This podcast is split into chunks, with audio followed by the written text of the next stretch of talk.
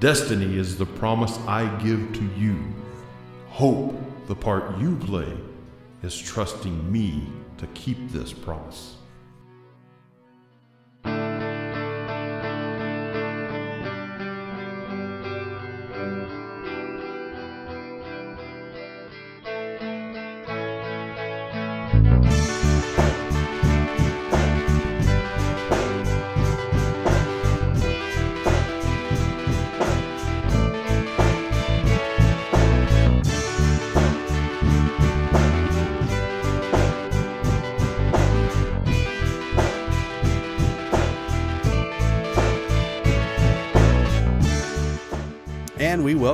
To Drive Back the Night, an Andromeda series podcast. I'm Ethan Maestri. And I'm Ryan Mazzacco. Each edition of Drive Back the Night, we take an episode of Gene Roddenberry's Andromeda, and we take a look at it for the things that we like, that we dislike. We discuss the lessons and morals that we learned from this here show. This week, Ryan, we are fulfilling a 300 year old prophecy by coming together to record this podcast. Can you believe yeah, that? it was in the ter- tetraglyphs, and I didn't even understand it, but here we are. Yeah. And we're the ones that wrote those tetraglyphs because it's been a long time Well. since we did the last podcast. Yeah, that's how we were writing at the time. That's right. That's right. And 300 years is a long time. I forget what I do, you know, last week. So, you know, I, I forgot about the, those tetraglyphs from 300 years ago, too. Anyway, we are discussing Conduit to Destiny. And so, to get us into this discussion of Conduit to Destiny, what do you say we kick off with a little bit of trivia? What do you say? I say that sounds like a great idea. All right, let's do it. Uh, so let's discuss our uh, writers and director for this episode. We have a couple of one offs that come with this episode of Andromeda. It was written by Lawrence Myers, and this is his sole credit for an episode of Andromeda. However, he's gone on to have quite a career in mostly uh, Canadian television, um, but he has a few writing credits in shows that you would uh, recognize, like The Outer Limits, X Files, things like that. Um, he will have a further credit as um, an excerpt credit in the season five episode, The Torment, The Release. But this is the only full episode that he has written for Andromeda. We also have this episode directed by Pat Williams. He's made his rounds also in various television series in the past two decades. This, too, is his only directing credit in the Andromeda series. Now, our cast. We have Sebastian Spence. He plays Patrius. He's been active in television and in animated series as a voice actor since the mid 90s.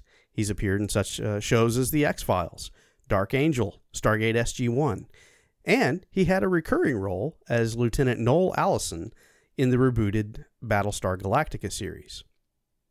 Laura Mennell is another actress that we have in this episode. She plays Ciara. This is a fairly early role in her television career. Previous to this episode of Andromeda, she had appeared on Millennium and Stargate SG 1. After Andromeda, she would go on to appear on sci fi staples like Stargate Atlantis, The 4400, Eureka, Fringe, and Smallville. She would land a key role on the short lived Alphas series as the character Nina Theroux, and most recently, she has played Evelyn Rhyme, or Enigma, on the Batwoman television series, and as Rebecca in the Van Helsing series as well. And then the last one I wanted to mention by way of our actors uh, is D. Harlan Cutshall. He plays Patrius's guard that updates him at various points throughout the episode. He had quite a long list of genre appearances, going back to the early 90s with The X Files, later in Stargate SG 1. He even appeared in the rebooted V series, among many others.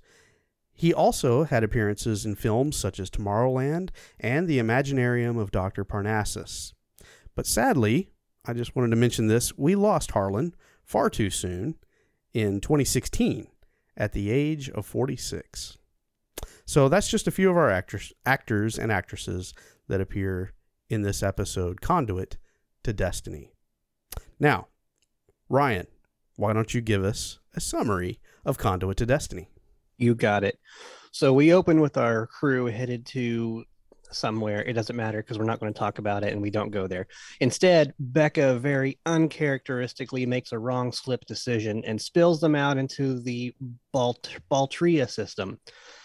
This means nothing to the rest of the crew, but sends Dylan into flashback mode as he pilfers through 300 year old mementos. But all is not lost. There is work to do. Turns out there is a prison riot on the planet, and they are requesting Andromeda's help. The Andromeda crew make quick work of quelching the riot with the timely assistance of Telemachus Rhade. Hey, remember him? In all the fun, three prisoners go missing two inconsequential violent offenders, and one MacGuffin in the form of an innocent looking young woman with no record of who she is or why she was there. Patrius, the planet's leader, explains that the world inhabitants are the dependents. This is not a tax thing, is it? Patrius, the planet's leader, explains that the world's inhabitants are the descendants of a peaceful race known as the Chicadu. Cicada, known as the Cicada. But many years ago, a group splintered off and have become disruptive, causing planetary chaos and mayhem. It is then speculated that the woman may be a spy, a mole, or even a political prisoner, but in any event, she needs to be found. To move the plot along, Patrius shows Dylan the Gol Rashan, a glowing Sputnik like object, which is the source of power for the entire planet. He explains that the rebels are trying to destroy it, but it is protected by a 300 year old security system, including a force field that no one has been able to break. Beka and Rhade catch the two dangerous fugitives, but find only an empty ankle bracelet of the girl. Trance and Dylan find her and have her backed into a corner when suddenly two hooded figures emerge from the wall and drag her back to from wherever they came.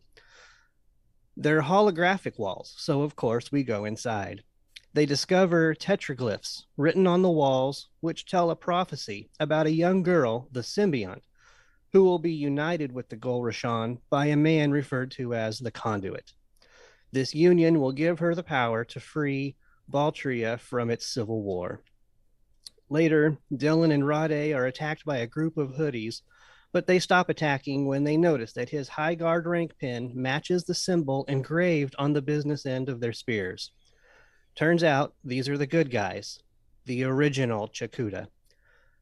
They submit Dylan to a series of tests, which of course he passes, and they declare him the prophetic conduit. Dylan requests to see the girl, who they then take back to the Andromeda and really get inside her head. No, really, and there are parts missing up there. But they learn her identity. She is Ciara, a 314 year old symbiont being kept alive by the power of the Gol Rashan. Her memories come back, and she relates the story of a soldier who, after her parents were murdered, placed her in the care of strangers and promised to return. He never did, and she was captured and imprisoned ever since. Dylan convinces her to return to join with the Gol Rashan to end the war. Back at the Gol Rashan room, Dylan uses his force lance to shoot a perfect sequence of very specific targets, almost like he knew what he was doing, and the force field drops. Elsewhere, Patrius reveals to Beka and Rhade that he wants Ciara to merge with the Gol Rashan so he can use her power to take over the Commonwealth. Ciara joins with the Gol Rashan, and her first power trip is not pleasant. She intends to get revenge on all the Chakuda and emits a sharp burst of energy and throws everyone to the ground. Patrius holds her at gunpoint and demands that she stand down and follow his commands or he will kill everyone. Fortunately for everyone in the known universe, Dylan had the foresight to hide an extra force lance in an airlocked compartment on the backside of the Gol Rashan room pedestal and shoots Patrius. And now the big reveal. Dylan was the soldier from 300 years ago, and he built the security system that only he would know how to disarm. Dylan wishes Ciara all the best and promises to come see her again in another 300 years. The end. All right. So, excellent summary there, Ryan. I just, I have to ask the question Shakuda, Shikata. Hmm. I mean, it's six one way, half dozen the other. One sounds like a fish, the other one sounds like a drink. Okay. I think what it what this actually was is before the the planet was covered over when it was forest. I think their motto or their their uh, mascot was cicada, and then it's just been changed over the hundreds of years, you know, since the cicadas disappeared. Right. That's See, my that theory. would explain all of the uh, the bug Yeah. Exactly. Yeah. Exactly. Yeah. I think we're on to something there. hmm But you know, they can only come out every uh, 17 years. So I have a question about this prison riot. Yes. I mean, why all the violence? Can they not just gas the place? Yeah. Is that technology not within reach? I mean, I'm not saying like a fatal gas, but just something just to knock them all out. Can Yeah. you not do that? No, eh, yeah, it seems like a fairly reasonable thing, especially when your cells are only comprised of basically uh, exposed mattress springs. I mean, that's those are some pretty flimsy cells. Seems like you would have like a central air, uh, you know, toxin or something that you could you know introduce into that environment to placate, uh, you know, a rioting populace. Yeah, it's totally reasonable. I think it's amazing too, just that since like the 1920s, humans have already stumbled on to the the best prison cell structure that there is. Just just bars. Yeah. Yeah. Yeah. Yep, you're absolutely right. Uh, I I I definitely uh, perked up when I heard uh, the interchange there between Rhade and Beka during that particular prison riot. Um, Beka says, "Style's not my si- style." hmm Really? Really? I, I don't think so. If if anything, Beka has been all about style, from hair to clothing to whatnot. We've we've talked about that on the show before, but I feel like her no nonsense, snarky, independent attitude is Beka's style. So yes, Beka has a certain style about her. Uh, Yeah. I I don't think she can claim style's not my style. Right. Well, I mean, just cry in foul. saying that, right? That's that's her style. That exactly. To say something like that. Yeah. I mean, it's just like if you choose not to decide, you've still made a choice. That's right. absolutely true. Yeah. Rush. Hey, um, I want to see if uh, in the scene where where the two the two hooded bandits came from nowhere and and took the girl, right? And then Dylan and Rhade they report back she just vanished. I was like, did did they not see the two guys come out that we all saw? Yeah. I thought that was weird. That why why do they why do they choose to say that? Why don't they just to say, um, I don't know. Maybe it's because they didn't think that they would believe them if they told them the truth. Yeah. It's more likely that she just vanished. Right. Yeah. Yeah. Just leave it ambiguous hmm and not disappeared through walls.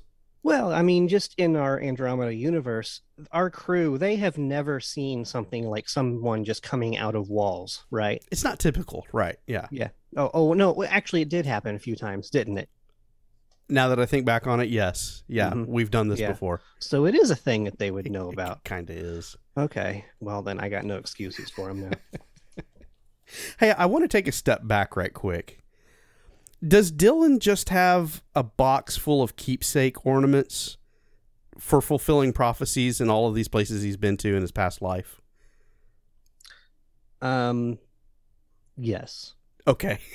Mhm. because because Beka comes into the room, oh by the way, you know, I misjumped here. And and he razzes her about that. She leaves the room and immediately he goes and digs out the pin that he knows he's going to have to wear, you know, to be identified by the the cicada group. Um you know, and, and also grabs the the the what is that? The flower in the clear crystal, whatever that was Mhm. that he's going to have to hand to Ciara. So he knows what's happening here.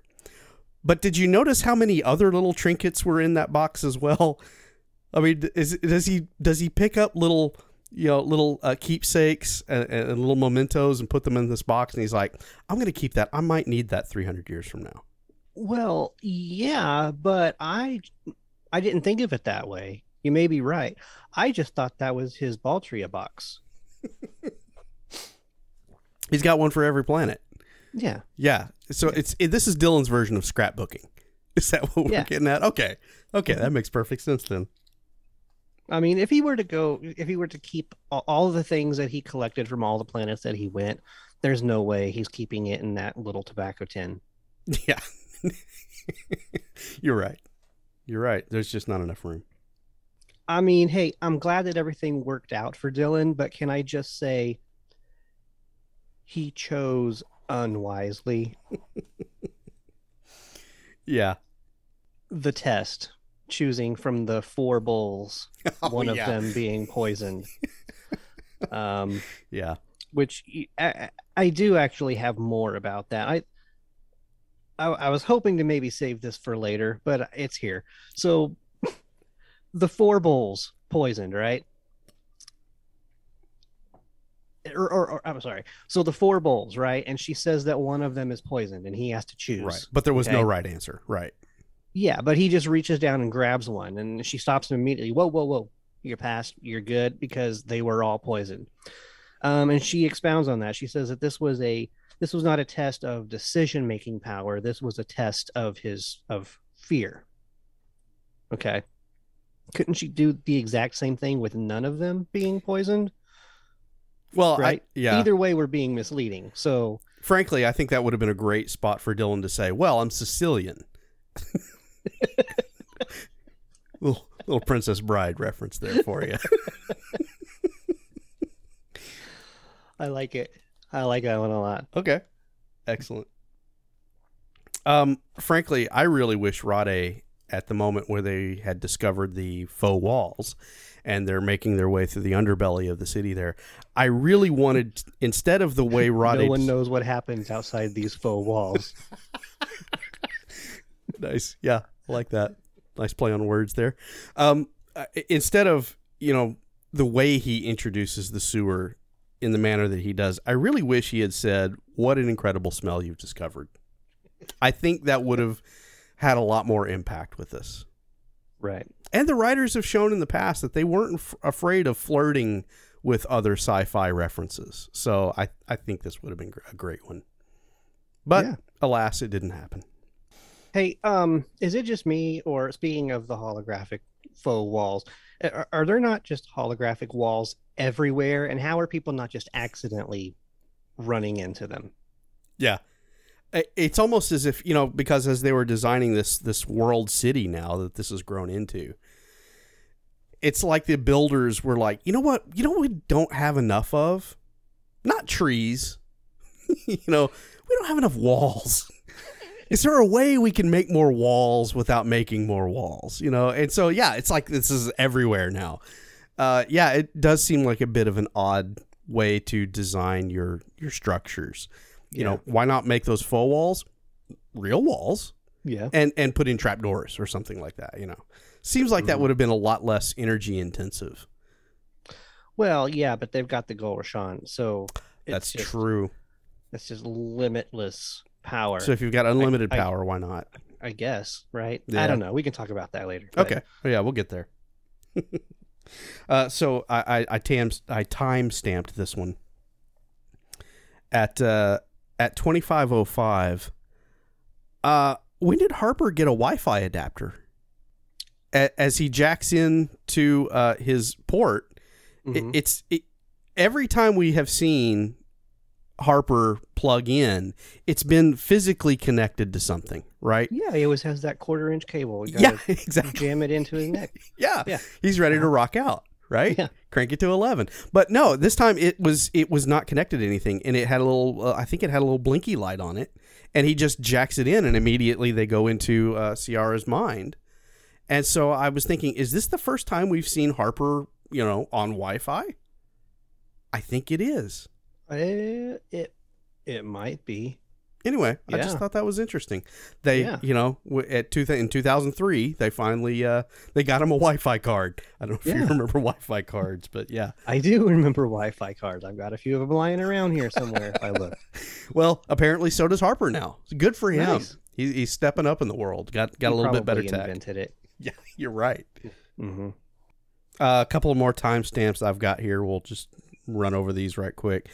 At 3428, a subtle move by Beka sneaking up on uh, Patrius while Patrius is distracted on the comm link that he's holding in front of him, looking directly at Beka. she sneaks up and then whirls around and kicks the comm link out of his hand as if he wouldn't have seen that coming. I just, I thought that was an interestingly choreographed scene and uh, not the best. Yeah. Well, I mean, it's also it's it's it's pretty it's pretty foresighted, really. Uh, I mean, we're talking about prophecy here. I mean, who has not seen this one come true, right? I mean, we've all done it. We're looking down at our devices and we can't see what's going on right in front of us. That's true. Except that it seemed as if he was I don't know, just just the way it was choreographed. I mean, if he had been turned away and was maybe holding it out in front of him where she could have snuck up and knocked it out. But no, it seemed like he was, you know, shoulders were square facing both her and Rhade. I maybe he's just not that observant, I guess. Yeah. Yeah. Okay. Well, he didn't have any of his, his he didn't have any of his assistants around at the time. Okay, that's true. They're usually his eyes and ears for him. I, I, yeah, we'll have to accept that. I guess. I'm just I'm just making up excuses for him. Right. Yeah, I felt sorry for the guy. Yeah. Okay. Well, Ryan, that brings us to the end of our observations. Then we'll move on, and uh, we've alluded to a couple of things. Uh, we'll get to those. Uh, now's the time where we learn about the universe of Andromeda and what this episode brings into that universe for us to consider and discuss and perhaps learn a little bit about. Um, what's something with you that you want to bring up here? Okay, so you, yeah, as you mentioned, we alluded to some of these things already. Um, I really want to talk about this neural net interface that's going on here. Um, I don't remember ever seeing anything quite like this before.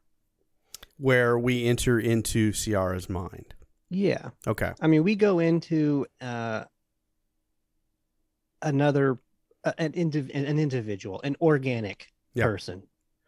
We've done this a lot with AIs. Let me bring this up first. Th- Yeah. We've already established this is new with Harper's Wi-Fi. hmm Is this uh, is this an ability that this Wi-Fi signal is giving him, or is this just is this just something totally different? Because we've gone into what Rommie's mind, hmm synthetics. We've Yeah. we've done the synthetic. This is a hmm Yeah. And other, you know, anytime there's an AI on the show, we're probably going to go into their mind. yeah. It- you're right. Yeah, we haven't really just gone into an organics mind that Mhm. way. But it's still everything looks like a like like a printed circuit board. Yeah, yeah, exactly. Well, it, it is a printed circuit board. I mean, Harper's walking up to stuff and pulling, and it's like unused circuits is what Yeah. he's pulling up. So, is there a synthetic? Comp- is this why? Because I want to bring this up here when we talk about Ciara, uh, and this this is the great time to do it. Is she part synthetic? Because she has lived three hundred years, and there's no real explanation as to why she's lived 307 years. Well, just other than that, the power of the Gol Rashan has kept her alive. Even though, all right, so there's a there's a a latent connection to the Gul Rashan, but it's not a full connection that restores her uh, her ability to remember. Is that what you're you're alluding to? Hmm. I not to get too far off topic here, but I kind of saw that as more of a, uh memory repression thing, sort of um, a, a defense mechanism. Okay, I, I I can see where you would go with that, but the way Harper frames it in when we're in her mind, Mhm. Harper frames it as if all of these connections and everything is here. It's just waiting for an imprint. It's Yeah. it's it's a, as if the programming just hasn't been downloaded to the to the hardware. Right. And that's as far as the merger between Ciara and the Gul Rashan, where that's where you have to take all of those ones and zeros that the Gul Rashan is going to plug into those parts that are missing. But her memories are not missing, they're just repressed because once they go inside there, they learn about her and then Dylan talks to her, then she remembers. So Yeah. Which is really bringing up the question in my mind why was the Gulrashan and Ciara separated to begin with? I mean, Yeah. wh- what's what is the origin story here? Eh, This is this Mm-hmm. is a uh, this is kind of a beef I have with this episode is we don't really we have kind of an origin story. We have we have pieces of the puzzle, but it's not a complete puzzle. yeah, and it would have been helpful to it. yeah, and it would have been helpful to know where like Yeah. like Dylan is involved in it somehow. yeah but is he involved in setting up her um, being this symbiont or is it just that he found out in his previous travel that this connection was supposed to happen so that's why he saved her and tried to keep her safe because he knew that this was going to have to happen it was just that he thought it was going to have happen a long long time ago Yeah, exactly. So so we understand what he knows what he needs to do now that we get to see in this episode. But yeah, what's his motivation? Why? Why was it? Mhm. I mean, the why is to save the planet from civil war, right? Yeah. But what set all of this in motion? And that's not, uh, yeah, that's just not an answer that we get, uh, at least not satisfactory. Yeah. Well, what set it in motion was the cicada that that broke off.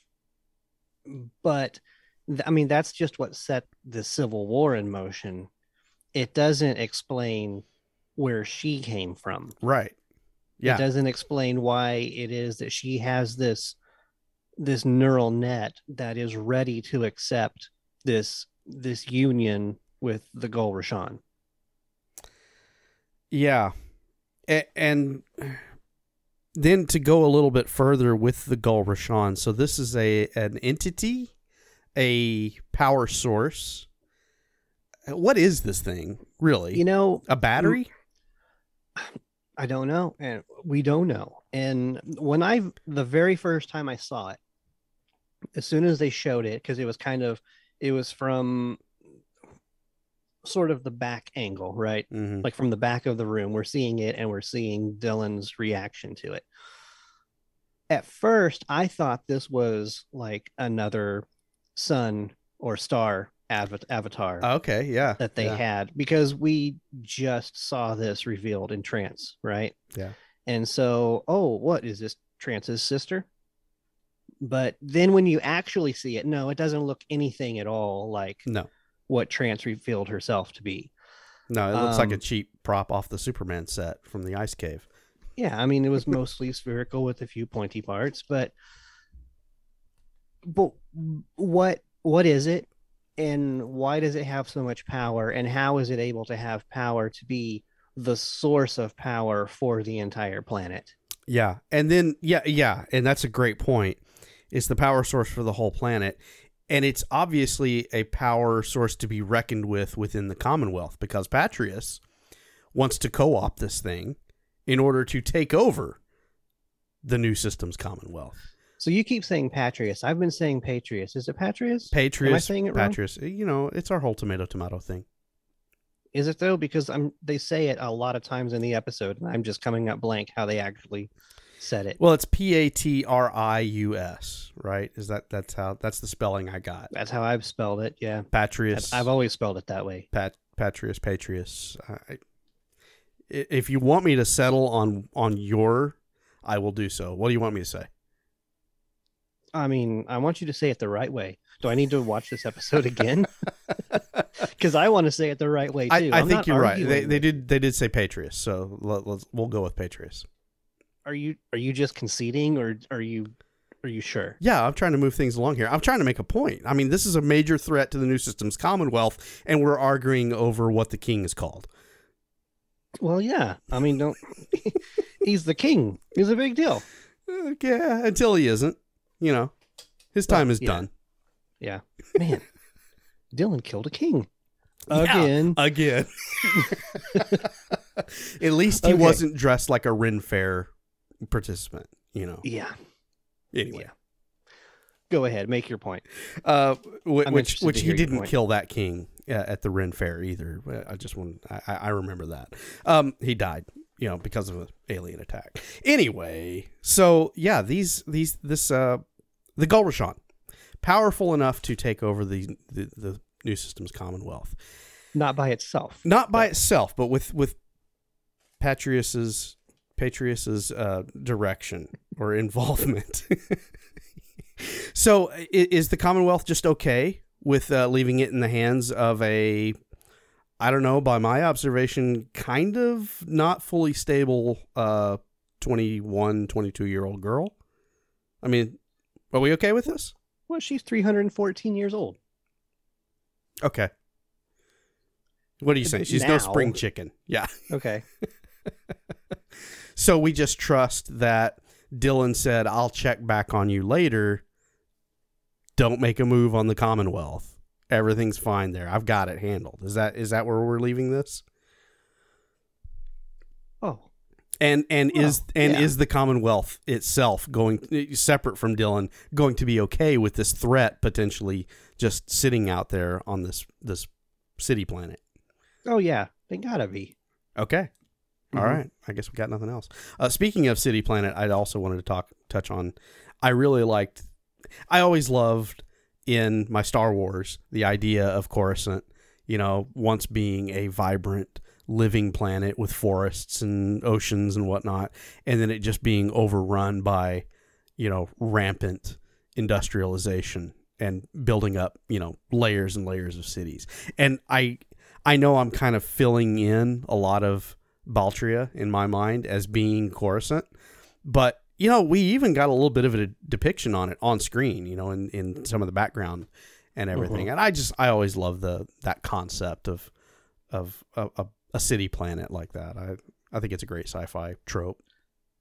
And you know, say what you will about these Cicada rebels, but they got a lot of work done in 300 years. Yeah, they did. Yeah, the it, one thing you can say about the cicada, they are industrious. Oh yeah. I mean, they built a lot of walls, even if most of them were holographic. That's true. Yeah, you're right. Um, okay, but but still on this point of with with Patrius Pat, Patrius Patrius about with the goal with the Golrashan and wanting to take over. What I want to know is, and I I never got an answer to this. Why does he think that he would be able to control her? This was his plan. yeah, He wanted to get. He wanted to get Ciara. Thank you. Yeah. He wanted to get Ciara to merge with the Golrashan because that was his whole plan. He Yeah. wanted that to happen because he could use that power to take over not just Baltria, but possibly even the entire Commonwealth. Not possibly. That was his aim. Yeah. Why? Right. Why does he think he would be able to do that? Is it written in the tetraglyphs? I mean, is he just bought into the prophecy hook, line, and sinker like everyone else? And he just believes that this power is limitless?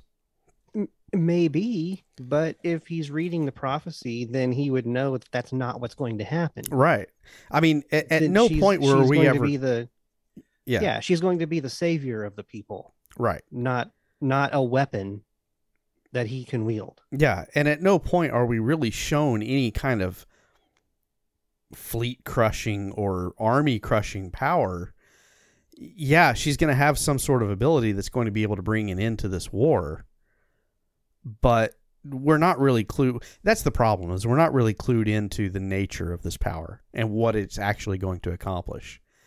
We can speculate on it because we know that she is destined to end this civil war. So obviously, it's going to be something that is going to be capable of causing armies to lay down their weapons. But that could be just simply economic. Maybe she says, "All right, everybody has the power they need at no charge. You don't have to fight each other for it. Everyone is equal, and let's you know create a, a better society." And maybe that works. That's I don't see how you take that and then apply it to uh, galaxies, you know, Mhm. under the sway of the new systems commonwealth. well we saw her all she'd had to do was blink her eyes and everyone in the room was on the ground True. he points a gun at her yeah. And I'm like, I'm watching this and I'm thinking, how how is this working? Right. Right? If I'm watching Cinema Sins, I'm like, that's a point. This works, right? Yeah. That's that she no, I, I don't buy that. I think she's going through a thing right now, right? She's just gone, she's just attained this unimaginable amount of power. And yeah, she wants to lash out because of all of the injustice that she has personally faced and felt over the last 300 years.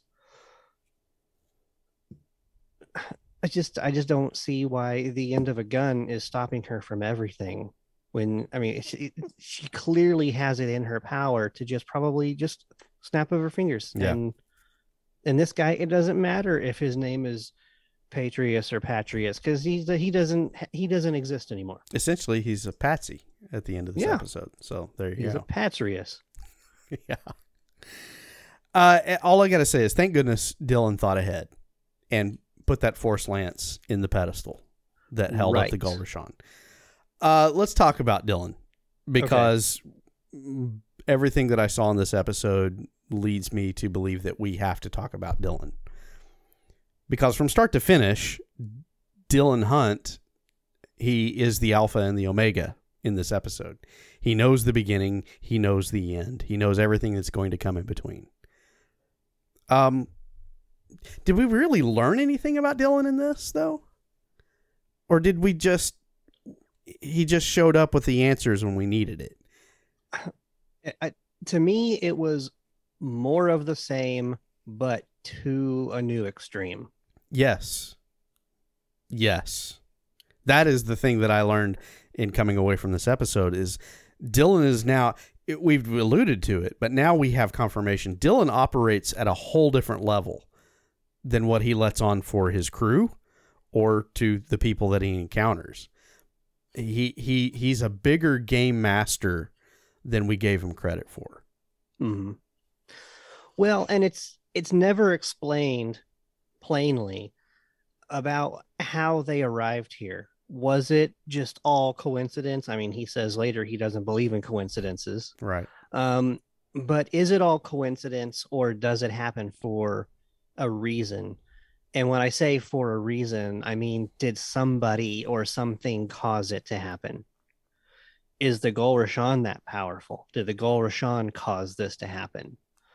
Did Trance cause this to happen? Did Dylan himself cause this to happen? He seemed pretty surprised by the whole thing and taken aback when he realized where they were Yeah.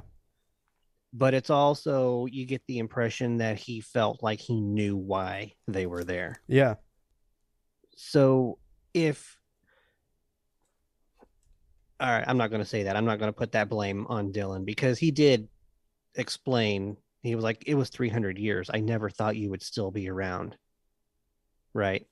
So that's except why he that still except at back. the end trance asks him you knew what was going to happen and he was like yeah he understood he was the conduit to destiny so he knew something was going to be there that would be granted this power of the Gul Rashan.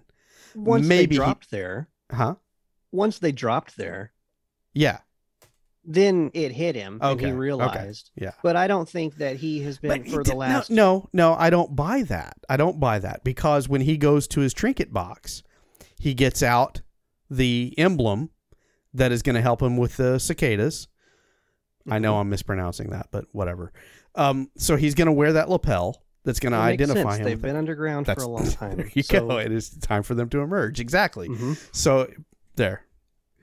Um, but he also grabs the crystal with the flower that only she is familiar with. He grabs that and takes that with him too. So it's he knows she's down there. Yeah, he knows now because he's so in tune with everything that he knows that as soon as they drop there unintentionally and they're called for down on the planet, he knows, okay, something's up. And he knows it could only be her. Okay, so so Even- I, I follow what you're saying. Then it, it isn't the fact that they just showed up by accident. He's like, oh, it is the fact that they showed up by accident. He he understands. Oh, it's time to fulfill this prophecy. She's down there somewhere. I'm sure we'll Mhm. find her. But Right. but prior to Beka coming in and saying I made a mistake, he, he she's nowhere in his mind. Well, even if she is, I think that he really does believe that she's like everybody else that he knew from that previous life. She's long gone. Yeah. And it's not until they drop in the system and then he starts getting all the flashbacks and he starts getting the feels and he's like, okay, I'm here for a reason. And then that's when, as you say, he says to himself, she must still be down there. Right. Okay. Okay. That makes sense. Yeah. I still don't know if he knows who she was though. when when they first see her on the the, Uh, the cell cam Yeah. Yeah. in the prison and they say we have to go find this girl. I still don't know if he knew who she was at the time. I don't think he really understood until the the mind meld. Right. Yeah, because at that point, it, it did seem like he knew where this was headed after the mind meld. Yeah. Okay. All right. Um. So Well, I mean, I don't know. Mm-mm, that doesn't satisfy me either. Because then we're saying he's smart at times and stupid at times when it's convenient. yeah, Eh, eh, okay. We can get more into this as we discuss our feelings on the episode. I think. Okay. Okay. So so let's pivot off of what we've learned about the universe and whatnot and our characters. We've we've discussed that. Unless Well, you have we're something missing else. a character. We're missing a character that I think we should probably at least mention. Okay. Somebody who now has first billing in the opening title sequence. Oh yeah, yeah. He did show up. Yeah, you're right. I mean, yeah. It's I'm just going to say I have a feeling we're going to be seeing Telemachus Rhade again in some future episodes. we, I I forget we've kind of had him along now for what two three episodes really, and even from you know season three when uh when we had the kind of the alternate version of Rhade, you know. Mhm. So I, I forget now that yeah this is his his uh his on board point. Yeah. Well, I mean, look, we've we've got a Nietzschean spot to fill. So who better? There you go. Telemachus Rhade, folks. Yep, Part of our from within, crew. Someone that we already know. Which I'm sure we'll probably get a chance to talk about him a bit, a bit more, particularly in this season. Well, So, yeah. I mean, there wasn't really much to talk about other than just, hey, He's here now. he, he's here. Yeah. yeah. All right, Ryan. Let's uh let's move on. Uh and and before we get to closing thoughts on on this episode and what we thought about our characters and whatnot, um uh, I, I believe we do quote here now, don't we? yes, yes, we do. So, destiny is the promise I give to you. Hope, the part you play, is trusting me to keep this promise. And that is from the prophetic tetraglyphs of Commonwealth year 9573. The very tetraglyphs that we have just been speaking of prior Um, I, I believe so. I don't think there are any others. makes perfect sense. hmm I didn't catch the year in the episode. They did say, so bad Yeah. on me for So- not remembering what they said. But Yeah. Mhm. But it's right at like 300 years before the current time, so yeah. So I mean, this this could have been like tetraglyphs from like a whole nother year before. I don't know. yeah, they change every year, right? hmm Um do you want to go first on this? Okay. Uh, you know, okay. So, destiny is the promise I give to you. Um. Okay, so you have this this prophecy which is saying, okay, this is the conduit of destiny, which is Dylan. Uh, all of these things that are destined to happen according to the prophecy. There's no changing that, right? If it's destiny. Good point. but also hope the part you play in trusting me to keep this promise. So, what is hope then? Really? Well, it's central to a rebellion. Sorry. I'm That's only if it's a new hope, though. Oh, okay. Yeah. See, this doesn't count. This is very, very old. Yeah. Um, this is kind of one of my pet peeves in language, just like little little things that don't really matter, but they bother me. And people use the word hope incorrectly all the time. Say, for example, I hope it doesn't rain tomorrow. That is using it incorrectly because hope is hope is something that you look forward to because you are positive that it's going to happen. It's not something that's very like, well, this is what I am wishing to happen. Hope is something that you look forward to because you expect it, right? Yeah. And you have to have a reason to expect it. So I feel like this is kind of using that incorrectly in that same way because hope, the part you play, is trusting me to keep this promise. So it's completely dependent on something else that you have no control over and no reason to really put your hope in something because it's just a promise of somebody who has, in this very quote, shown themselves as someone that's not necessarily trustworthy.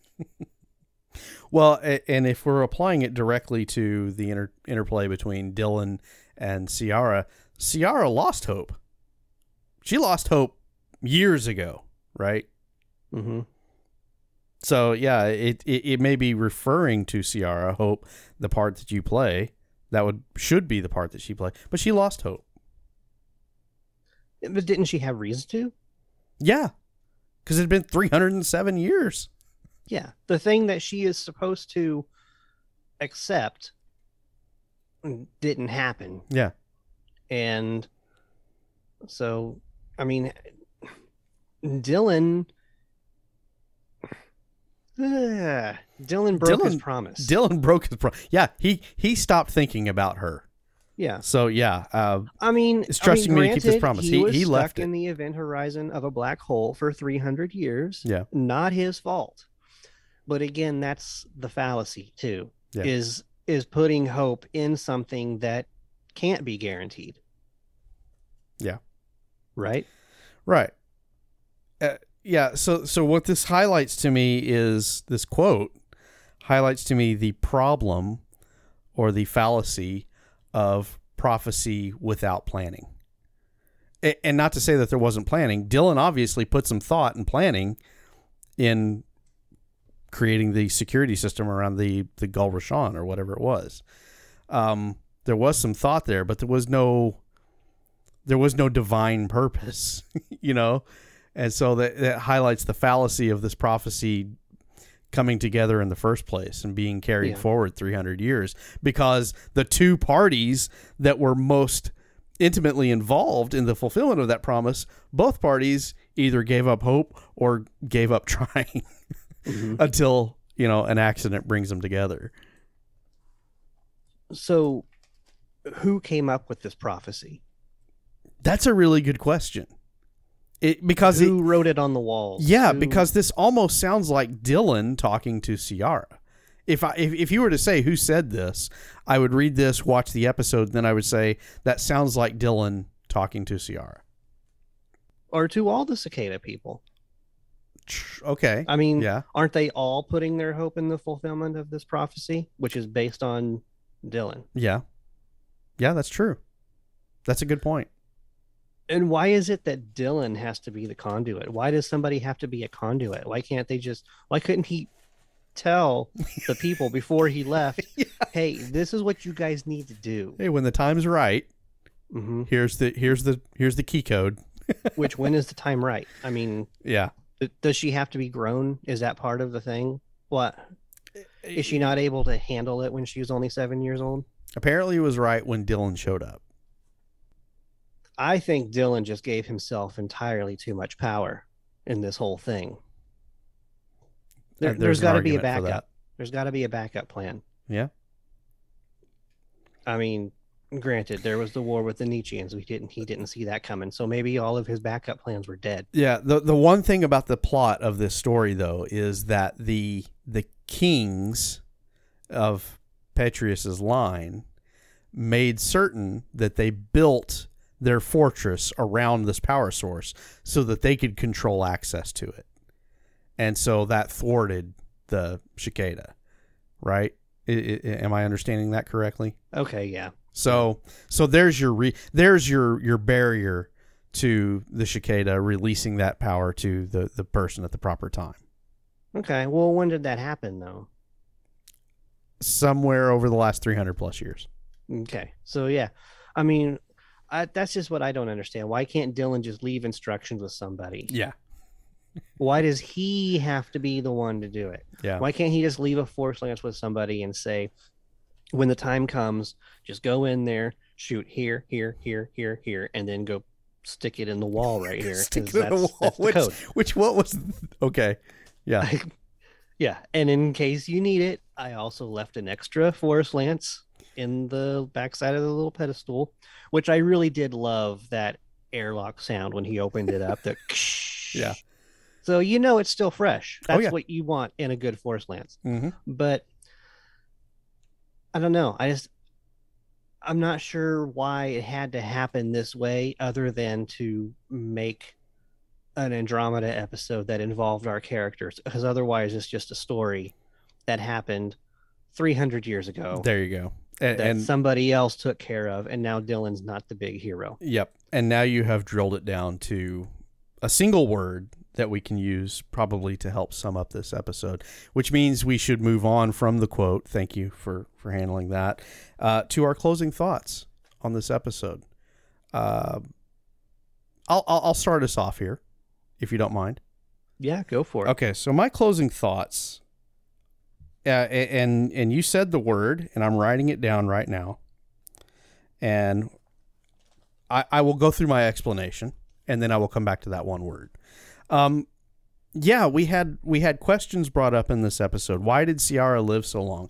We never really got an answer to it. We didn't really understand the nature of what Ciara was, just that she was destined to deliver her people, and I guess that was supposed to be enough.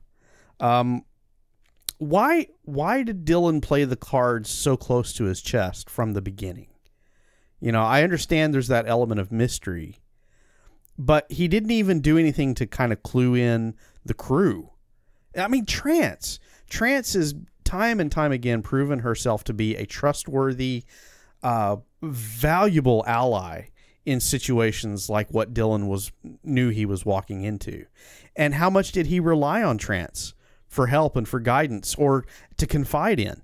Well, he didn't talk to her at all. And and, and so it this just seemed like an odd play for Dylan to kind of arch his eyebrow and think, "Oh, uh, maybe this is the time when I'm supposed to do all of this stuff." But the one word that I wrote down that you mentioned before, and and and this is the word that I used to describe this episode: contrivance. You know, all of this, we're we're taking on this mystery. Uh, it seems like we're examining a mystery, but all along, Dylan knows exactly how it's going to play out. And so, in the end, there's no mystery at all. It's just an elaborate contrivance so that Dylan can be the center of the plot. And and for that reason, I I mean, this episode's an interesting diversion, but ultimately, we really don't learn anything except that Dylan is all knowing and all powerful. And, and and so you know, for that reason, I'm you know, I don't I don't particularly score this episode all that high. Um, especially in comparison to the, you know what we got previously, where we revisited an an, an old character, and so yeah, I mean this was this one for me was just kind of eh meh. I said contrivance. You may not have said it, but the way you were describing the episode, that is immediately the word that popped up into my mind of what you were saying. Oh, okay. So Because I was going to say, it doesn't sound like a word I would say. okay, fine. You didn't say it. Um, you alluded to it. I said it. There you go. Yeah, um, one thing that you did mention too, though, is is that it was fun to step away, just kind of from the main story for a minute, and I feel like that's just what we did. Is we did step away, and you said maybe not as good as because of what we've just had revisiting an old character, but we did revisit an old character. We've just never seen her before. yeah, well played. Yep. Yeah, so we we don't know her. We still don't know her. Yeah. Um I think there's actually a lot of fun history and lore and world building to explore here. The problem is they didn't do it. Yeah. They just said this is this because this and she is this because this. It- we need these things to be in existence in order for our plot to happen. It it is that classic thing that we allude to. We're being told and not shown. yeah. Yeah. Right. So yeah, I, I don't like it when when I'm left with a lot of questions. And I don't know, am I spoiled? Do I need to have all the answers spoon-fed to me? Or do I need to be able to just sit back and think, well, okay, I bet this Gul Rashawn thing is probably pluh, because that's what I come up with. Yeah. I don't have any idea what this thing is. Ultimate Tesla battery. Yeah. Yeah. Um, I mean, I think I saw this thing at Spencer Gifts one time. I don't know, yes. Yes, I heartily agree with that sentiment. But uh, had I known it was that powerful, I would have bought ten of them. sure. But I missed my chance. Yep. Um, but then again, I'm not Ciara, and I can't merge with it, so I can never do. Uh, who is who is Ciara? What's her story? Why is she the way she is? Uh, I don't know, and we're never gonna know. Yeah. So, yeah, I mean, I if you just watch this episode and you don't take any notes and you don't discuss it with another friend in front of microphones, then I think it's just kind of a fun little episode. It's an interesting diversion. It can yeah, be. but yeah. but then when you start to break it down and start to peel away the layers, and you see that they don't, it doesn't quite add up. It doesn't make sense. And when did Dylan become such a a technical genius engineer that he can even outwit uh uh the guy who was hardly in this episode um Harper? No. yes harper Okay. thank you Okay. he could he could hardly he he he he, outwitted harper on Yeah. all this he couldn't figure it out Yeah. and harper can figure out anything And and the jerk wasted Harper's jacket. That Yeah. was that was a total that was a I, I can't use the word I want to use. But that was a that was a bad move. he didn't even say sorry No. No, how jerky is that? like we'll we'll swing by a drift i'll get you a new one any jacket you want harper like that's what i wanted to hear yeah, that's something we learned about dylan he does not care about other people's personal belongings exactly. yeah That is So- what we learned. for that reason i'm going to have to give this episode low marks disrespect for other people's personal property Brilliant. Excellent point. Well made. Beautifully presented. Thank, Thank you. you. Yeah. Thank you, Ryan. I I enjoyed your points as well. Um, but you know what I would also like to hear is other people's opinions on this episode, past episodes we've done, future episodes we will cover, and yes, we will cover. Um, That we will, Even- and, I, and I'm just going to bring that up right now. Ryan and I have discussed it. Um, we we we have a schedule, um, and and so hopefully, folks, uh, we will we will be far more regular than we have been in the past couple of years. You know, maybe well, more, longer than that. This you realize, Ryan, this show was supposed to be done in 2017. yeah, I know. You know, people that are just now finding this show and listening in 2024 are thinking, what are they even talking about? So we're going to let our 2024 listeners in on a little secret. We we have been very um inconsistent. Intermittent, yeah, Okay. yeah, Yeah. There you go. So um, it's been a while since the last time we put together one of these uh, podcasts. So that is not our intention. It's not that we don't care. It's not that we don't enjoy it. Can you tell how much we enjoy this? We just, uh, hey, we're two married men with lives and families and, And- jobs. And in a pandemic. And, at- and yes, for for That's right. 2022 listeners yes we're in a Yeah. pand- pand- hopefully Right. 2024 man what a great year it's been so far let's just put it, that way It has been the best. Hey, do you remember that time that we got together with a whole bunch of friends? I can't remember the last time that happened. Oh, okay. so, you know what? Hey, if you guys out there in listener land, if you have recently been able to get together with a whole bunch of friends post pandemic or whatever, I don't care. Let us know about it. Hey, Ethan, how can somebody get a hold of oh, us? Oh, they can send us an email to drivebackthenightpodcast at gmail.com. That's right. And you can also contact us or follow us on Facebook and Twitter. We are using the handle at Andromeda Pod, uh, both of those locations. We're also on Podbean. Actually, we're not just on there, that's our home. We have uh, all of our episodes of Drive Back the Night, beginning with the very first one, and all of our interviews with many of the people involved in the production and making of this wonderful series.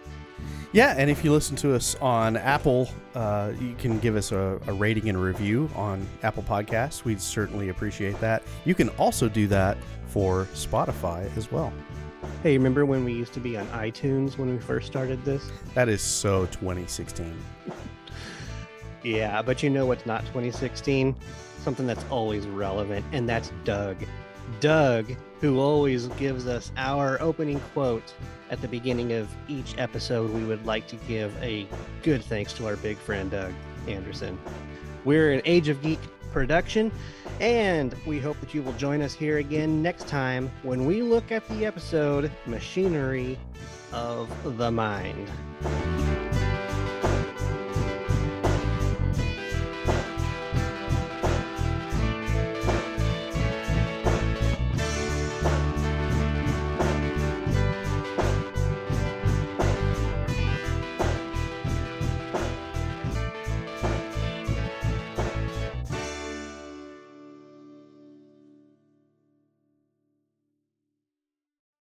Anyway, we are discussing Conduit to Destiny. And I've forgotten how we get into the furtherance of this show. no, trivia. Okay. Trivia. Yeah. Yeah.